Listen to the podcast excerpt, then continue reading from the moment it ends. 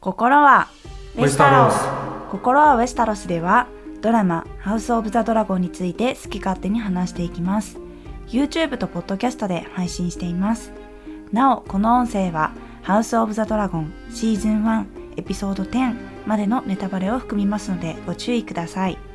原作「炎と血」についても触れていきますがドラマの内容より先のネタバレは含みませんのでご安心ください加えてドラマ「ゲームオブスローンズ」並びにその原作「氷と炎の歌」シリーズについても触れる可能性がありますのでゲームオブスローンズ未視聴の方によるここから先のご視聴は自己判断にお任せいたしますお送りするのは私キャミーと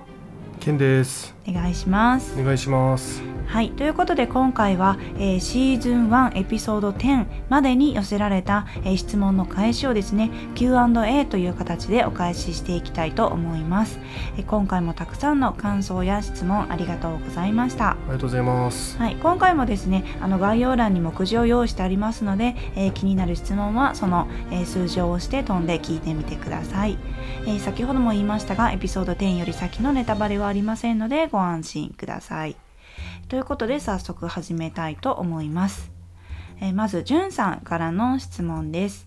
えービセイリスの死は悲しすぎでしたがなぜビセイリスはえー病気が進行し王の責務を果たせなくなった時点でえーレーニーらに玉座を譲らなかったのでしょうかというご質問です。はいうん、いやーまあ本当その通りですよねそうですね。としか言いようがないんですけど、うんまああの多分ですけど王が亡くなった後のタイミングで後継者の戴冠式を行って正式に信用が誕生するというシステムがもう出来上がってしまっていたので、うん、生前単位をやるっていう選択肢というか考えがなかったのかなと思いますでもジュンさんがおっしゃる通りビセイリスはもしかしたら争いが起きるかもしれないと少しでも懸念があるようなら生前単位か、もしくはもう一度諸侯たちを集めてレーニラに便座にすべきだったま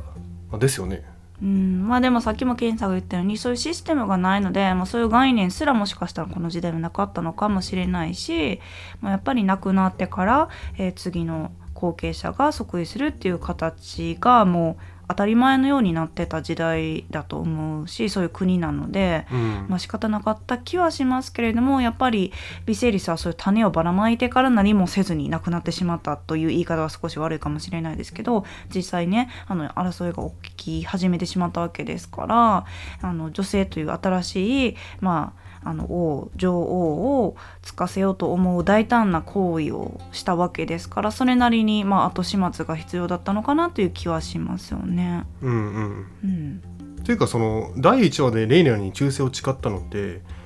えー20年も前じゃないですか、だうかんらその時の諸侯たちもみんな亡くなってるみんなじゃないけどほとんど亡くなってるのではいだからヴィセイリスは死ぬ前にもう一回あの第1話と同じ状況を、うん、再確認ね。うん、すべきだったですねまあ、でもそれがいわゆるルークを塩の主と認めるので果たせたつもりだったのかもしれないですねヴィセリス王は。うんうん、ちなみにこのゲームオブスローンズの時代までで王様って17人か6人ぐらいいたと思うんですけど、うん基本的に今回のヴィセーリスのようにあの全員ね王が亡くなってから次の王が即位するっていう形が成り立ってたんでしょうか。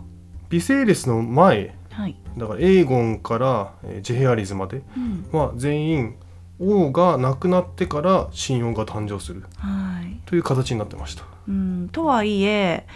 まあやっぱりねビセイリス王の場合は、まあ、女性をね新しくつかせるっていうことをあの時代を変えようとした本人なので、まあ、それなりにやっぱりねあの自分が体が弱ってもう玉座に座れなくなったって思った時点でそれなりの対処が必要だったかもしれないですね。はいうんえー続きまして白い巨頭さんからの質問です、えーエピソード8が、えーシーズン1のハイライトだと思ってますが歴代で一番ターガリエン家の未来を考えていたのに鉄の玉座からは認められていなかったのが不思議でならないし、えーどう解釈していいか分かりませんと、まあ、これビセイリス一世王のことですよね。うん彼はまあ、えー玉座から拒否されて切り傷を作ったりとか、ね怪我をよくしてたのでその話だと思います。うん、そうですね。まあ、ビセーレスは、私はね、悪い王とは思わないけど、うん弱い王、はい、決断力がない王かなと思いました。うん弱さゆえに、オットーとかがそこにつけ込んできたし、まあ、決断力のなさで言うと、内乱を避けられる選択肢は無数にもあったにもかかわらず、何もしないっていう選択肢を取ったし、うん次の後継者をね女性にするっていう革命を起こしてる割にはこれまた特に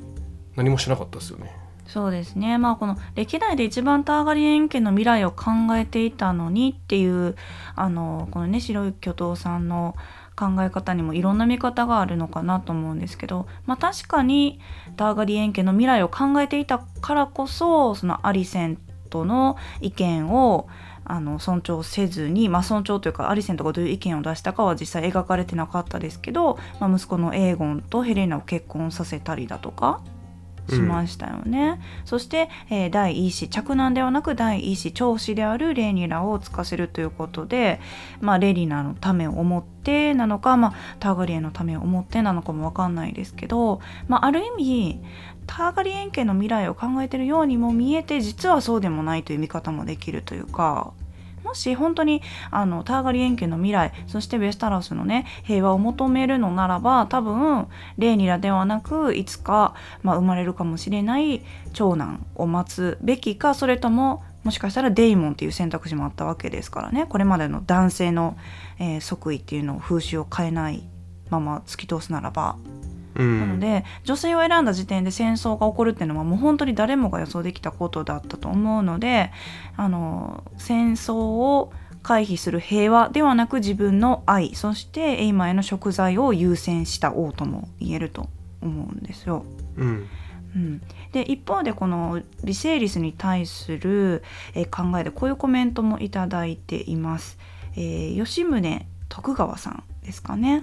えー原作を読んだ時もドラマ序盤の時点でもビセーリスは「愛」という言い訳を使って決断から逃げている王に見えていました。しかし本当にえー死が間近に迫ってもレーニラを守り、えー家族の平和を第一に考える姿を見てヴィセリスの愛を疑っていた自分が恥ずかしくなり晩餐会での王の笑顔を見た瞬間には、えー涙が止まらなかったですと、えー他にはジャスティン・ブルブル・ティンバーレイクさんからはですね、まあ、シーズン1の MVP はヴィセリスですかねいい人イコールいい王ではないことを見せてくれた愛すべきキャラクターでしたという感じで、まあ、この白い巨頭さんとはちょっと見方が違うビセイリスに対する見解なのかなという気もするんですけど、うんね、やっぱりいい人がいいようになるとは限らないとあの配信前からビセイリス・ターガリエン王の紹介文ではその言葉が特にね注目されてたと思うんで本当にその通りの絵王だったのかなという気もしますね。うんまあまあでもゲームオブスローンズに比べたら良い方なんじゃない王としては。うんだからそのアリセントがねあの9話で言ってたように本当に田舎の普通のお父さんで歴史好きのねそういう男だったらもっと幸せに暮らせただろうけど王の器ではなかったっていう通り本当にただただいい人なんですよね。うんうん、だからこそ、まあ、王の器ではないとも見方取れますし白い巨頭さんが言うように本当にターガリエン家の未来を実はね一番考えていたとも言えますしあの女性を選択するっていう大きな決断をするのはすごくいいことなんですけど時代にはまだまだ早すぎる選択だったとも言えるしその選択をする割には何もしてこなかったとも言えるしけれども、えー愛をね一番に選択した本当に愛情深くてまあ何回もね言ってる通り豊かなねあのキャラクターでしたよね。うん、だからまあうんそうレイニラその時代はちょっと分かんないんですけどレイニラを後継者にするのはいいんですけど何もしなかったよねそのそう後ろ盾というかなんつうのその保証というかうん戦争が起きるのは、まあ、見えてていた見えてないわけじゃないと思うんですけど、はい、まあレイニラっていうことに突き通したことはねすごく良かったですけどね、うんまあ、エーゴンってちょっとブレた時もありましたがそれを人前で公言することは決してなかったですしやっぱりエイマに対する食材があったからこそエイマの血を絶やさないためにはあのレイニラを絶対に玉座につかせたいんだっていう思いは一貫してましたのでだからこの時代のやっぱウェスタロスの王としては愛を選択するっていうのは、えー玉座に座る王には向かないときっと鉄の玉座さんは判断したからこそああいうふうに、まあ、傷をつけるというまあちょっとオカルト的な考えですけど鉄の玉座的にはこの人は王には向かないと愛なんか選択してる場合じゃねえんだよと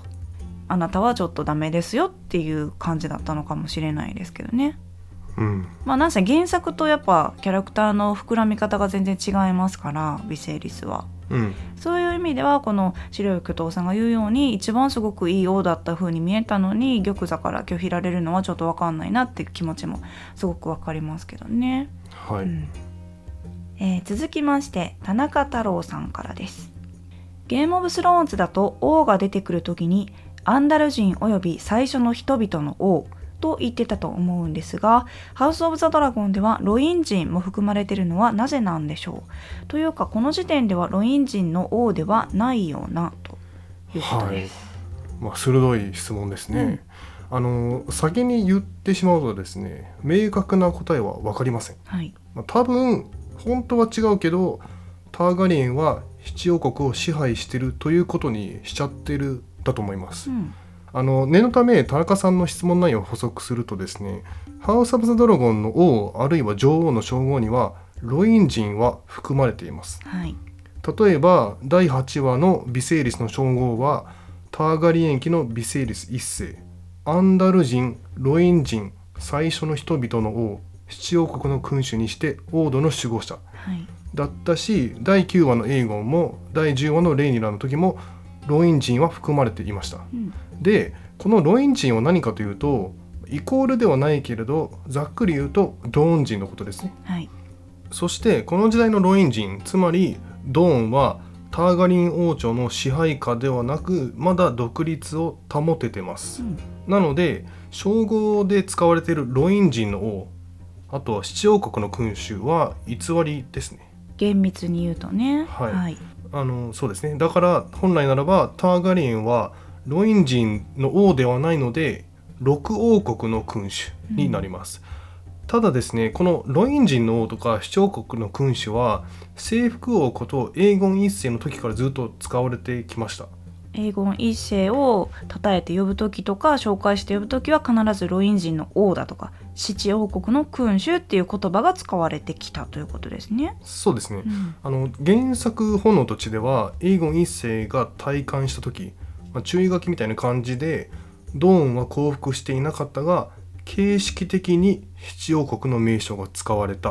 と書かれているのでうんだから、まあ、ターガリン的にはドーンも自分たちの支配下にある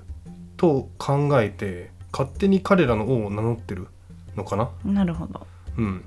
であの今度はねゲームオブスローンズの話なんですけどハウス・オブ・ザ・ドラゴンとゲームオブスローンズの時代の間にターガリエン家とマーテル家との政略結婚によってドーンは鉄の玉座に忠誠を誓うことになったので、うんゲームオブスローンズの時代では称号にロイン人は本当は含まれてるはずなんですけど、えー実際テレビドラマでは入ってたり入ってなかったりします。なんか最初の方はアンダル人およびね最初の人々の王みたいなうん、こと言ってましたけどうんなんか後半で急にロイン人って入ってきたり入ってこなかったりありましたよね。うん、なんかねその使い方があの一貫してないというか、はい統一感がないんですよねうんだからその理由なんですけど多分単純に尺の問題うん、ちょっと長いから省略しちゃっただけだと思います、ただ僕の記憶が正しければ、はいえー、と英語ではだから普通にセリフでは言ってるけど字幕では出てこないパターンなるほど。があったと思いますよ、うん、うん、なるほどだねから。それもあるしそもそも英語でも言ってない時もあっただかほうらいろんなパターンがあったうん、一貫されてなかったのはゲームオブスローンズの方である意味ハウス・オブ・ザ・ドラゴンの時代っていうのは、まあ、歴史的に見て正確に言うとロイン人を含まない六王国の王ってのが正しいんですよね。うんそしてゲームオブスローンズの時代はロイン人も含んだ七王国の王が正しいとそうですいうわけですね。うんでゲームオブスローンズの方に含まなかったのは、まあ、単に尺の問題だとかいろいろまあ制作上の理由があったでしょうと。うんうんまあ、でもこのエーゴン一世征服王の時からちゃっかりねあのルイン人の王だとかね七王国の君主っていう風に言い切ってしまってるのって、まあ、ある意味そのターガリエンのいわゆるおごった態度といいますかもうちゃっかり入れちゃってる感じっていうのは、まあ、まあターガリエンらしいのかなという気もしますけどね。うんうんうんうんそうですねはい、続きまして剣ひろとさんからの質問です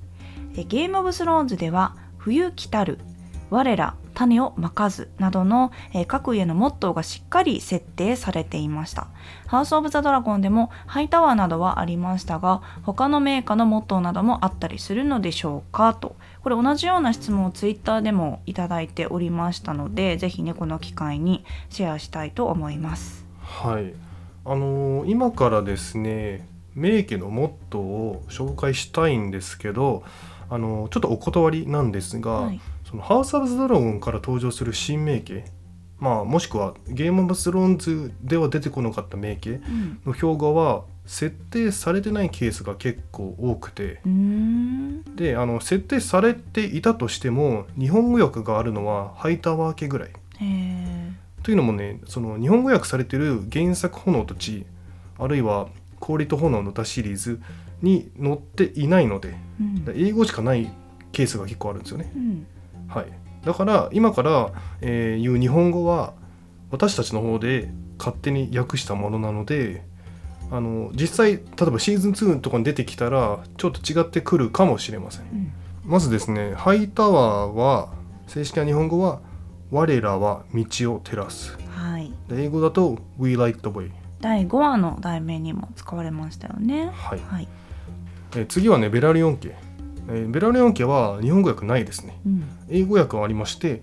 英語は「The Old, The True, The Brave」おおえー我々独自の役ですと古のもの真のもの勇者のものうーんかっこいいですねうんなんかベイモンドさんがあそこまで言い切っちゃった理由がすごい分かった気がしました 今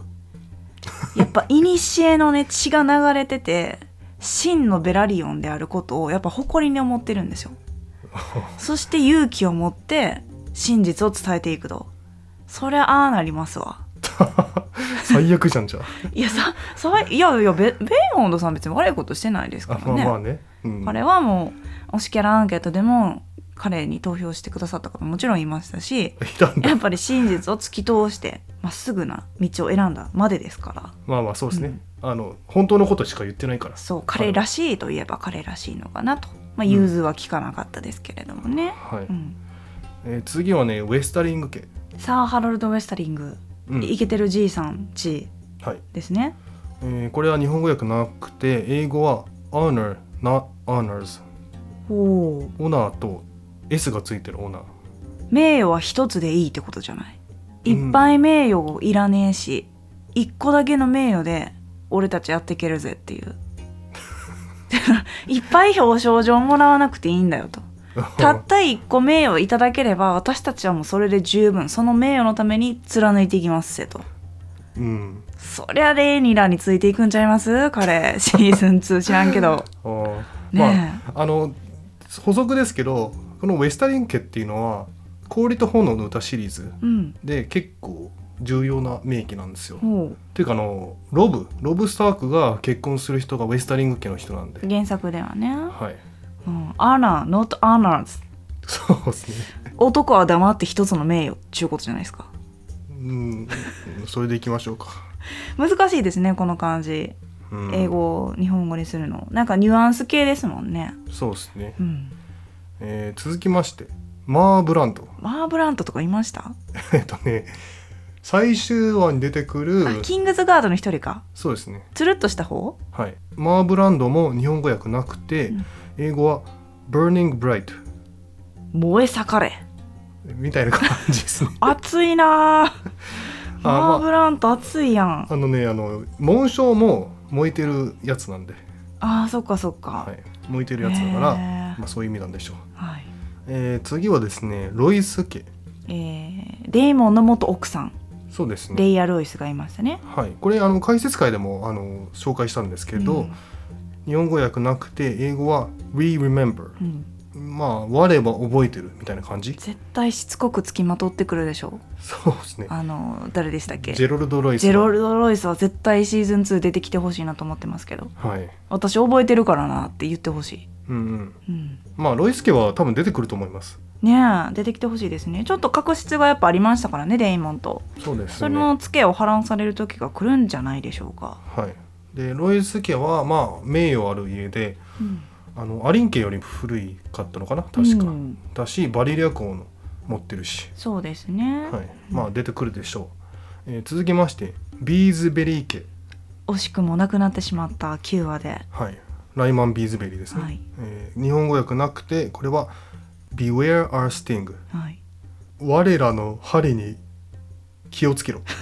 8やからそう我らの針に用心しろみたいなかわいいうんまあこのねビーズベリー家は、まあ、名前の通り B はい、蜂うん、であの紋章もね蜂になってるんですけどよく衣装にね8のマークとかついてましたよねうんうんいやでも針に気をつける隙全然なかったですけどねビーズベリーさん針に針ど刺こされちゃっろたらかセリフもほとんどなくてもう最後「吸われ」っつって殺されましたから もうシットタウン恐怖症でしょあれいやまあまああのかっこよかったけどね 最後は、はいえー次はロンマス もしかして「覚えて接ます吻の騎士あそうそう」ジョフリー・ロンマスさん皆さんはいはい覚えてますか、はい、えーレーナ君の恋人ですね、ううんん、これも日本語訳なくて英語は「The choice is yours うーん」えっとね「あなたの選択」とかそういう感じですねなんか今風ですね今風っていうかウェスタロス風なのかなすごく選択を強いられるね王国ですからうーんそうなのかなでもロンマスはチョイス間違えたからああなったんでしょうんうんうんね、茶化しに行ったからクリスピンをうんクリスピンを茶化す選択をしてもうああなってしまいましたとそれはもうあなたの選択ですよとはい、いうことでしたはいはいえー次はですねメリーウェザー家ほうあれですねあの夫をハイタワーに盾ついちゃったおじいちゃんですね9話でそうです、はいえー日本語訳なくて英語は「Behold our bounty うん見よ我々の恵みをへえ」合ってるか分かんないけどなんか紋章って角笛の下にフルーツ山盛りみたいなやつでしたよあねそうですそうですそれが恵みってことうんそうなんじゃないへえんかすごい肥沃なのかな、うんとねリーチでしたっけそうリーチの名家うーんあとですねまああのストロング家とかコール家はね、ないんですよねストロングないんですねそうないんですよちょっと残念ですけどうんまあでもやっぱ新しい家なのかな新しいというかまああれっすわハレンホールの呪いうんがあってハレンホールを所有する名家ってなんか変な死に方をね次々してってうん滅びていくんですけど、うんでストロング家も最近ハレンホールを持つことになったうんから、まあ新しいっちゃ新しいのかな、まあラリスがいるからラリスがちょっと標語とか作るんちゃいますうん、だからまああの今言ってるのはあくまでも原作情報なんで、うんシーズン2からはストロング家の標語が、ね、普通に出てくることも考えられますねうんそうで、まあ、ストロングもないしコールもないしあのジャスパー・ワイルドワイルド系、はいえーあとカーギルエリック・カーギル、んアリック・カーギルカーギルとかダークリンセルティガーストーントンコーリーバーエモンマッシーキャッスウェルフェルケうん全部ないですね英語はないです一応その「アイスファイア」のウィキとかはあるんですけどね英語の。うんそれにも載ってないってことは少なくとも原作には1ミリも書かれてなくて、うんえーまあマーティン先生的にはもしかしたら考えてるかもしれないんですけど少なくとも記載はされてないということですねどこにも。うんそうですねうん、あの全員紋章あるんですようん紋章はしっかりねこういう形っていうのは決まってるんですけど標語は出てきてないまあ、でも確かにこの剣ひろとさんがおっしゃるように「ゲーム・オブ・スローンズ」の各メーカーって結構自分ちのモットーをね背負って行動してるとこあったじゃないですか。うんでそれを背負ってるキャラクターが多かった分「ハウス・オブ・ザ・ドラゴン」はあんまりこの標語をねもっとをセリフとして扱うようなシーンは少なかったのでちょっとそこの物足りなさはあったかもしれないですけどうんまちなみにターガリエンとかバラシオンとかは、まあ、変わらず炎と地うんバラシオンは、えー氏神は復讐の女神うんアリン家は、えー高きこと誉れのごとくですかこれ。はいうんえーそしてラニスターはおなじみの「聞け我が方向を」というのはまあもちろんあるんですけれども今後シーズン2でこれらの標語がねセリフとして出てくるかもちょっと微妙なところでしょうか。うんまあどうなんでしょうまあでもなんか戦争になっていくからななんか出てきそうな雰囲気ありますけどねなんかその戦の準備っていうか、うんあの式を挙げる時とかはい、そういう時とかに出てきそうな雰囲気はあるんじゃないですかでも「ウィンター・イズ・カミング」は聞きたいですね。聞きたいけどなんか多分ちょっとだ 誰がこれじゃいない感あるのかそうなこれじゃない感があるのかもしれない やっぱあのねネットとかねジョン・スノーの「Winter is coming」みたいなやつがねしっくりきますからうんそうですね重々しいですしやっぱね「Winter is coming」ってすごい標高じゃないですかうん常に備えとけよとあれを超える表がないでしょう多分ことあるごとに「is coming」を使いたくなっちゃいますね実生活でも。そうですねうんということで、まあ、あるやつもあればないやつもありまして日本語訳がしっかりと今設定されてるのは「We Light the Way」我らは道を照らすぐらいかなというところですね。うんえーそしてここからはドラゴンに関する質問が何点かあります。えー、リカコさんからですね、えードラゴンって自らの意志でドラガレスすることってあるんでしょうか鉄の玉座を燃やしたり近づいてちょっかいかけるエイモンドを燃やしかけたりしてたけど勝手に大量虐殺みたいな真似はしないですよね、えーそれができてたら人間なんていなくなっていると思います賢くて新鮮な生き物なのに使う人間側の意志で恐ろしい生き物になるのって悲しいですねと、はい、はい、でこれ第8話の時点でいただいた質問なんですよね。で、えーそれに対して我々は、まあ、ドラゴンはきちんと意志があって行動すると思いますよと、まあ、もしねその意志に反することだったとしても自分のライダーがやれと言えばドラカリスしたりするんじゃないですかと大量虐殺なんかもねあのドラゴンのようになったりするんじゃないですかというふうに、えーお答えさせていただきました。ただまああの第10話で分かっちゃいましたよねうん、テンパったアラックスが自らの意思によってもしくはライダーのルークの意思に反してうん、バーガーに勝手にドラカリスしてしまいましたのでだうかんらまあアラックス以外のドラゴンもきっと勝手にドラカリスしてしまうんでしょうねそうですね、まあ、基本的にはやっぱり自分のドラゴンライダーの意思とあの連動してますのでその上に乗ってるライダーがドラカリスしてほしいと思えば基本的にするんでしょうけれどもやっぱり自分の危機を感じた時だとか、まあ、それを超えるプライドを汚されたような時だとかそういう時はもしかしたら、まあ、アラックスとかね、まあ、あのバーガーはドラカリスしなかったですけどああいう風に噛みついてしまったりとかライダーが思っている以上のことを勝手にしてしまうという傾向は少なくともあるというのが第10話で答えとして、ね、出てしまいましたよね。うーうんんまあ、神聖な生き物賢くて神聖な生き物っていうのももちろんあるんでしょうけどやっぱりそれは第1話でヴィセーリスがねレーニラに警告していたように人間が制御できるような生き物ではないよとそういうのもあの第10話で回収されてしまうとういうん形になっておりました。まあでもゲームオブスローンズの時もドラゴンとかね結構暴走しがちだったからね暴走しがちだし自分で家出とかねしてたりしましたしね。うんうんうん、ただあのこれ面白い話が面白い話というかあのシーズン1がねエピソードテーマで配信された後に結構あのミームというかコラ画像なんかがよく出回るじゃないですか。うんはいそれで「ゲームオブスローンズ」の方のファイナルシーズンのエピソード5「鐘」うんのエピソードで、まあ、ドラゴンがああいう風にあの範囲のね町にしてしまうシーンがありましたよね。うんあれのコラ画像であのデナーリスが命令してないのにドラゴンが勝手に火を吹いてドラゴンがわーって火を吹いてドラカレスしてるとこの上でデナーリスが「ドラゴンやめて!」みたいなうんあこれデナリスの意思ちゃうくてドラゴンの勝手な暴走やったんやっていうね実際デ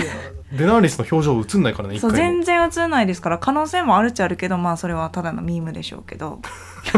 面白いなと思いながら見てましたけどうんそうねまあでもそう思うと今後も、まあ、バトルに発展していきますよねドラゴンたちがいっぱい出てくる、うんそうなるとドラゴンと一体化したライダーという意味であえて上のドラゴンライダーの表情を映さないっていう演出もあるかもしれないんですけど私的には映してほしいなといや映してほしいあのデナーリスの表情映さなかったのはいまだにちょっと ね理解できないというか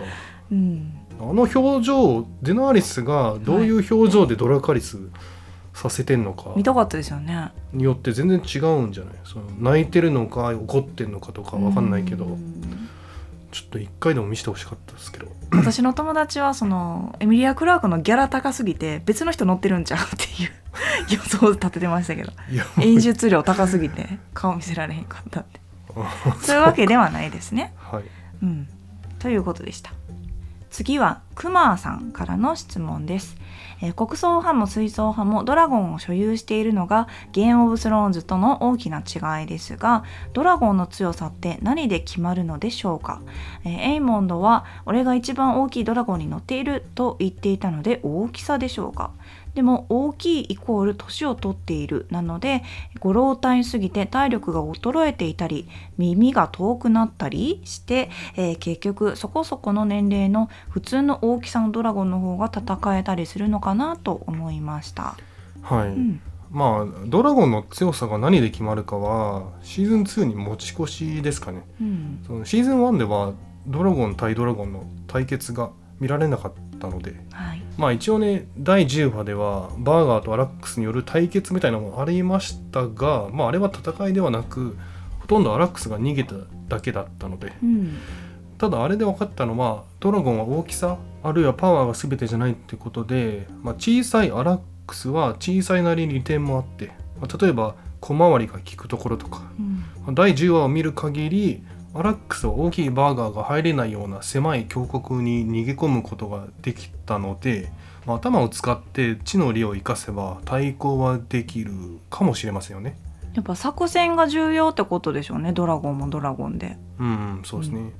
あとまあこれは予想ですけど大きさ以外でもスピードとかスタミナとか、まあ、一番重要なのはライダーとの意思疎通、うーんう。ん、全部大事だと思うんですけど、まあでも第7話うんドリフトマークはいで、えーバーガーを手に入れたエイモンド君が、まあ、ドリフトマークから飛び立ってオートの方に帰りますよね海を通ってうんうん、あの時もバーガーが上から飛び立って一回ちょっと重力で一瞬下がってからよいしょみたいなうんうん、感じで飛び立って、まあ、翼も穴がいっぱいでしたしねだからちょっと体を持ち上げるのにも時間がかかるというか瞬発力はそんななさそうな気もしますよね。うん、そのミゲル・サポチニックも言ってたんですけど、うんバーガーは飛び立つのは一苦労うん、だけど一回飛んだらもう最強になるかもしれないって言ってて、なるほど、はい、ただまあそうですねあのなんつうのスタートダッシュが遅そうだし、うんあのあれはスタミナないんじゃないかなと思うんですけど火力も強そうだけれども例えばドラゴンがあの王都を焼き尽くしたような、うんああいうずっと永遠とドラカリスをし続けるみたいな能力は確かになさそうんあとさっきあの意思疎通が一番大事なんじゃないかなって言ったんですけう。ど、うんあのシーズン1見る限り一番意思疎通ができてるのはデイモンとカラクセスうんなのかなと思ってデイモンが火の矢うん、で第3話でやられますよね、はいその時カラクセスもね泣いてギャーみたいな。そうそうそう痛がってったぐらいリンクしてるので、はい、あとねスピードうんですけど、スピードが一番速いのは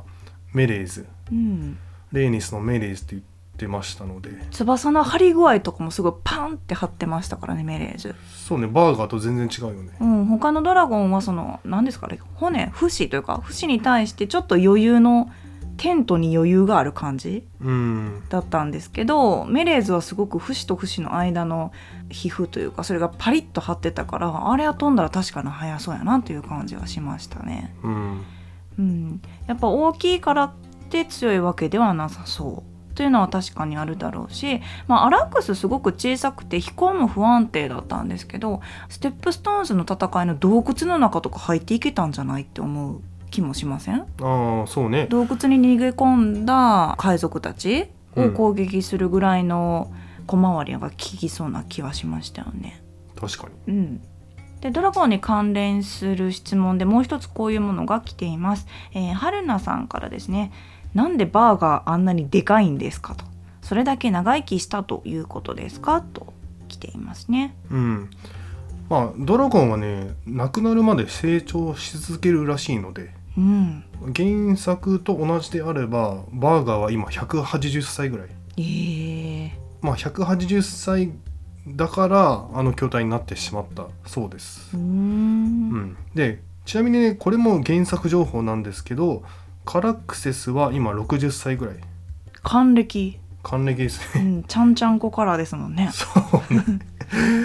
関係ないと思うけど、まあ、あの60歳ぐらいで今はバーガーの約2分の1のサイズえー、らしいですねじゃあ単純計算で倍になるってわけでもないというか。うんまあ成長のスピードは落ちるかもしれないけど、うんもう死ぬまで基本的にはちょっとずつ大きくなっていく、えーうん、じゃあドラゴンたちもあのあとずっと生きながらえてバーガーぐらい100歳超えをしていくとああいうぐらいの巨体になるってことうーんどうなんでしょうただねなんかあの個体差が結構あるっぽいですよねなんうかんシアラックスって、えー第1話と第10話うん、で、まあ、20年間ぐらいかな年取ってるはずですようね、ん、なのにサイズはそんなに変わってなさそうだったからそんなに変わってなさそうですよねカラクセスもそんなに変わってなさそううん、うん、でもあのデナーリスのドラゴンとかってあれ何年ぐらい8年ぐらいうんでなんかジャンボジェット機みたいになったじゃんはいだからシアラックスとかと全然違うんだなと確かに成長期ってのはないかもしれないですけど成長しやすい時期みたいなのはあるかもしれないですねうんでも一応一生なくなるまで成長をし続けるとそうですね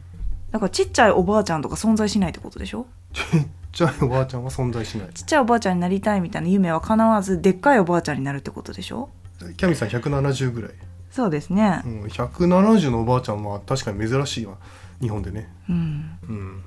じゃあ将来の夢はバーガーで生かしていただきます はいということで次はえー光一さんからの質問ですえーミサリアが白氏だとオットーが知らないというのは予想通りでしたが、えーターリャが徹したというのは驚きでした、えーひょっとして第1話の召喚で、えーミサリアとデイモンの営みを、えー、格子越しに覗いていた目力の強い女はターリャでしょうか、えー目しか見えませんでしたが、えーすごい美女なのでずっと気になっていましたと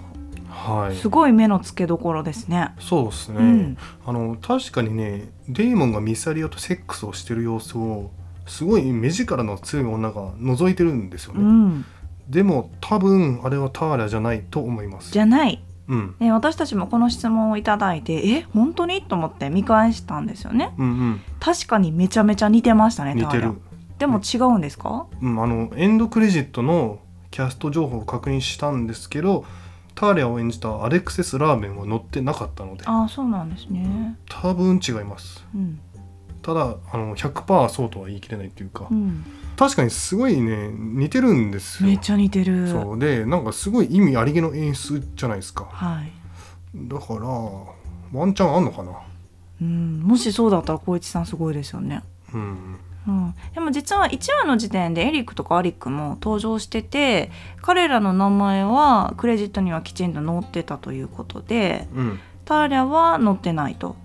うんなのでやっぱちょっとした役で兜で顔が見えなくったとしてもあのちゃんとねクレジットには載ってるということなんでこのアレクシス・ラーベンさんがクレジットには載ってないので多分この目力の強い女性はターリャではないのかなというまああの100%そうとは言えないですけどね、はいうん、素晴らしい目の付けどころのコメントありがとうございました、はいあ一応あの言っとくとですねアレクセス・ラービンはオープニングクレジットに載ってますあそうなんですね、うん、彼女はねプロデューサーでもあるんであそっかそっかそうだからプロデューサーとしてオープニングに出てるけどエンドクレジットのキャスト情報には載ってないです、うんはいなるほどちなみにオープニングクレジットでクリスピンって方いらっしゃいますよね、あ入れる なんだかプロデューサーの一人かないうん、クリスピンって本当に実在する名前なんですねや分からん俺はクリスピンってあんまし聞いたことないけどなあその方がクリスピンだからあの時にクリスピンって使ったのかないなんかやよくそのそうゲームオブスローンズでもバーナデッテとかいましたからね、はいは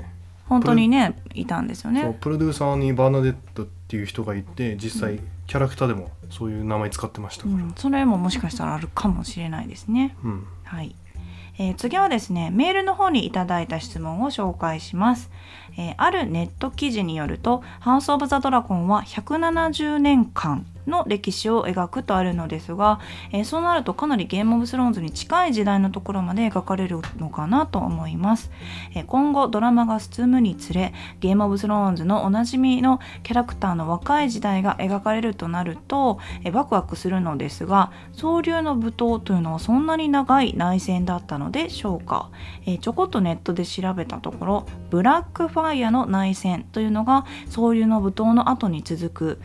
とあったのですが、えーだんだんと今のキャラクターたちに愛着が湧きつつある今あまり長い時代を描いてどんどん代替わりしてしまっても感情移入ができるのか心配してしまいます、えーこのあたりドラマでは、えーどこまで描く予定かの予想や公式情報原作での扱われ方などを教えてほしいですということですね。うんあのー回答の前にちょっと説明しておきたいのはこのね記事にある170年間の歴史を描く「ハウス・オブ・ザ・ドラゴンうん」間違ってますね。あ記事がじゃあ間違ってたということですか、うん、あのハウス・オブ・ザ・ドラゴンは170年間の歴史を描かないです。うんでこの170年間はちょっとどこから出てきたかわかんないですけど、はい、もしかしたらゲームオブスローンズの約170年前を描いてるハウス・オブ・ザ・ドラゴンっうんていう風な、まあ、前置きがあったのかもしれないでうすね。んはい、で、えーいただいた質問を回答させていただきますがまずですね総流の舞踏というのはそんなに長い内戦だったのでしょうかうんはい、これはですねあの今から言うことは原作情報なんですが総理の舞踏と呼ばれる内乱地帯で実際のバトルは約2年間ぐらい続きました、うーんはい、で勃発したのはゲームオブスローンズの約170年前、うんはい、でそれに対するブラックファイアの反乱というのがありましてこれは総流の舞踏と全く違うイベントなんですけど、うんブラックファイアの反乱は嫡男のターガリン VS 落とし子のターガリンの戦いで鉄の玉座を争うことになるんですね。うんでこのブラックファイアの反乱は何回かにわたって続くんですけど最初のバトルはゲームオブスローンズの約100年前に起きました。ああじゃあ結構後の話なんですね。そうだからそれの舞踏の約数十年後ですね。うんはい、で「ハウス・オブ・ザ・ドラゴン」の原作の「炎と血」はゲーム・オブ・スローンズの約160年前ぐらいまで記されていますうんだつまり総理の舞踏が終わった約10年後ぐらいまで書かれてるんですよねへえうんじゃあ総流の舞踏ってのは実際2年ぐらいの出来事ってことですか2年間ぐらい。うんとバトル自体は約2年間ぐらいはまあ3年弱かな、あうん、まあ、3年は経ってないかうんじゃあこれからシーズン2以降はその2年間を描くっていうことですかそうですねへえで勃発したのはいわゆるシーズン1のエピソード9ぐらいって思えばいいんでしょうかね。うんまあまあまあビセーリスが死んでからって考えてもいいかなうん、ただ、まあ、あの「ハウス・オブ・ザ・ドラゴン」っていうドラマなんで今回はう「ん総流の舞踏」っていうドラマじゃないんであーそっかそうだからソウハウス・オブ・ザ・ドラゴン」というドラマはビセイリスが亡くなる前の話も今回含まれてますよねうん、うんもしかしたら総理の舞踏が終わってちょっと後の話も描かれる可能性もじゃああるってことですかね。まあそうですねそれはですねあの次の質問の、えー今回「ハウス・オブ・ザ・ドラゴン」のドラマでどこまで描く予定かの予想や公式情報ありますかうん、はい、これはですね、えー今年の2022年7月に出た「ザ・ハリウッド・レポーター」の記事にこう書かれてありました。まだ何も決まってはいないが、ハウス・オブ・ザ・ドラゴンは今のところ3から4シーズン程度しか進行しないように計画されている。うんしかし、ターガリエンのストーリーは終わらないかもしれない。ハウス・オブ・ザ・ドラゴンの数十年後、あるいは前に遡って、エーゴンの征服やバリリアの破滅など、ターガリン王朝の他の主要の出来事を全く新しいキャストで描く可能性がある。うーんまあ「ハウス・オブ・ザ・ドラゴン」っていう題名ですからねうん。今回のあのドラマ化されたのは「ハウス・オブ・ザ・ドラゴン」「ほにゃらら」「総流の舞踏」「ほにゃらら」みたいな感じでしょ言ったらうんうん。だからもしかしたら次描かれるのは「ハウス・オブ・ザ・ドラゴン」「ほにゃらら」「エーゴンの征服」の物語「ほにゃらら」みたいになるかもしれないってことうん、まあもしくはタイトルを変えるかああはいいやでもなんか私的にはずっとターガリエンって結構きついなっていうとこがうあるんですけどね、今回のコメントでもね何件かいただいた通りそのターガリエンにあんまりねあの共感できなかったとかちょっと感情移入するにはあのみんなの行動が突飛すぎるからどうなんだろうみたいなねもちろんそういうのもあった通りターガリエンで結構もうすでにお腹いっぱいなんですけど私、うんうんそろそろスターク欲しいわっていうあまあすそうですねまあ一応ですねあの今話してるのはターガリエンの、えーストーリーについてですけど、うんターガリエンとは別に他のスピンオフも何個か企画されているのでうんなんかもうずっとパクチー食べてる感じじゃないですか今たまにちょっとみょうがとか欲しいんですけどっていううんいやだからそのナイメリアの物語とかあーコアリーズ・ベラリオの物語とかあとアニメシリーズうん E.T. の話とかあとまあい一応ですけどジョン・スノーの,、ああそうねはい、あの続編というかうんあれも企画はされてるのでターガリン以外も見れるかもしれないだからずっとパクチーを食べるっていう感じにはなんないのかないや癖ある激辛カレーばっかりでたまにキーンとしたねかき氷とかも食べたいのかなっていう気もしますけどうんそれで言うとジョン・スノーのスピンオフって結局何すんのみたいな話を私たち一回したじゃないですかうん、えなんか北の壁の向こうでのほのぼのライフみたいなうん、いやいまだにねちょっと分かんないっていうかでもなんかちょっと私それ求めてるかもしれない今ハウス・オブ・ザ・ドラゴン濃すぎてあーいや別に言わないでしょそんなほのぼののやつそうですかうーんいやー俺ジョン・スノーが成功するとは思えないんだけど まあちょっとジョン・スノーは置いときましょうか。はいはい、であの話を戻しますとですね「ハウス・オブ・ザ・ドラゴン」のドラマはどこまで描く予定かの予想は、えー私はですね「ハウス・オブ・ドラゴン」は全部で3から4シーズンはいをやってエンディングは「総流の舞踏」のエンディングと一緒うんつまりバトルが終わったところぐらいうんで、えー、ソウルの舞踏は約2年間ぐらいしかないのでシーズン2からシーズン3だか4までは、えー大きなタイムジャンプはなしはいだからシーズン1のように、えー6年後とか10年後とかあるいはキャストの変更もなしうんで「ハウス・オブ・ザ・ドラゴンの」えーシーズン3だか4で完結したらもしかしたらブラックファイアの反乱とかはいエーゴンの征服戦争とか、えーバリリアの破滅とかうんそういうターガリン家の他のイベントのドラマを作るかも。ただそれはハウス・サブ・ドラゴンではなく別のタイトルになるんじゃないかなと思います。うん、でもエーゴン征服王の物語ってもう今回「ハウス・オブ・ザ・ドラゴン」がこうやって放送されたから結構炎と血のね1巻目とかをね買ってる人たくさんいらっしゃると思うんですよだからかなりもうすでにみんなが知ってる歴史になりつつあるというかだからドラマ化よりもなんかアニメ化とかの方が私楽しめる気がするんですけどねいや俺エーゴン制服はね絶対アニメの方がいいと思う。実写きつくないですか伝説すぎて、まあただねそのね「氷と炎の歌うん、」という予言の話があー今回そのエーゴン制服王からできたっていうのがうん分かってるので、まあ、そこら辺ドラマにしてもいいいいのかな。うんうんあブラックファイアの反乱とかちょっと見てみたいですけどねあそうそうで言いたかったのは実写化するなら絶対ブラックファイアの反乱がいいと思う。うん、ブラックファイアっていうのはあのバリリア港の、えー、剣のことではなくターガリエンの落とし子の名前ですよねまあそうですねまああの件は関係してるけどうんあのブラックファイヤーっていう剣が次の王に渡るはずなんだけど、はいはいまあとあるターガリエン家の王様は、えー自分の嫡男ではなく落とし子の方が好きだったのでうんそいつに渡しちゃうんですよで、えーそこで落とし子チームと嫡男チームができてバトルをすることになるけどこっちの方はえっ、とね原作情報が少ないんですよねうんあんまり描かれてないので謎な部分が多いということですねそうそうそうだからテレビドラマ、えーオリジナルというかうんテレビドラマ先行型で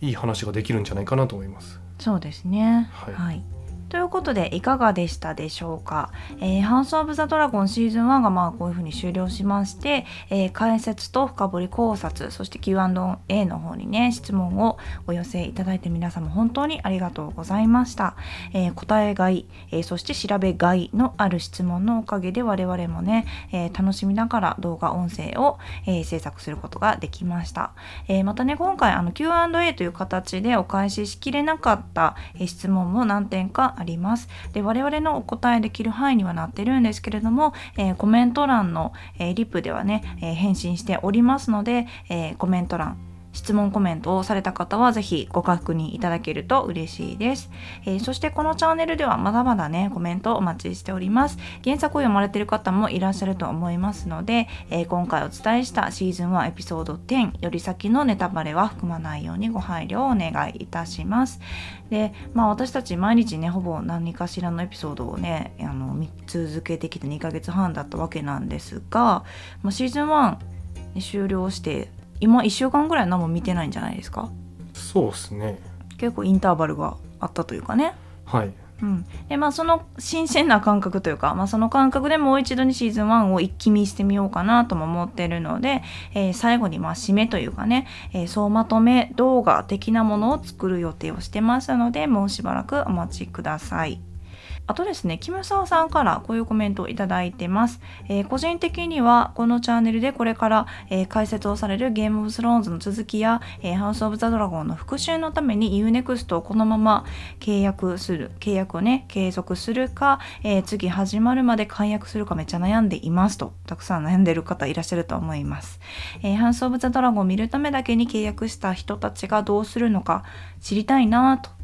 ね、キムサワさんルークがお好きですからルークの顔も時々見たいしな悩むというコメントをいただいてまして、ね、皆さんどうされるのか私たちもすごく気になってるんですけど、まあ、実際我々は解約はせずに、まあ、これからもねゲームオブスローンズもありますのでそのまま UNEXT さんに、えーまあ、居続けるわけなんですけどもしあの悩まれてる方そしてもう継続すると決めてる方で、まあ、おすすめの動画とかあとはポイント制ですからね UNEXT さんそのポイントの使い方おすすめの使い方なんかがあればぜひそれもコメントで教えてほしいなと思ってます。うんうん、そうですねちなみに我々は、えー NHK の月間費みたいな990ポイントだったかなうんそれを払いまして「鎌倉殿」を見ようかなと思ってますなんか「ハウス・オブ・ザ・ドラゴン」じゃなくて「ゲーム・オブ・スローンズ」をねあの参考にして三谷幸喜さんが、ね、作られたっていうお話もちらほら聞きましたので、えーどんな感じなんだろうと思いながら、ね、見てるんですけど、まあ、おすすめの他に、えードラマなり映画なり UNEXT 限定のね HBO 作品なんかもたくさんあると思いますので何かおすすめがあればコメントで教えてほしいですね。うん何がいいんでしょうかねあの映画館の、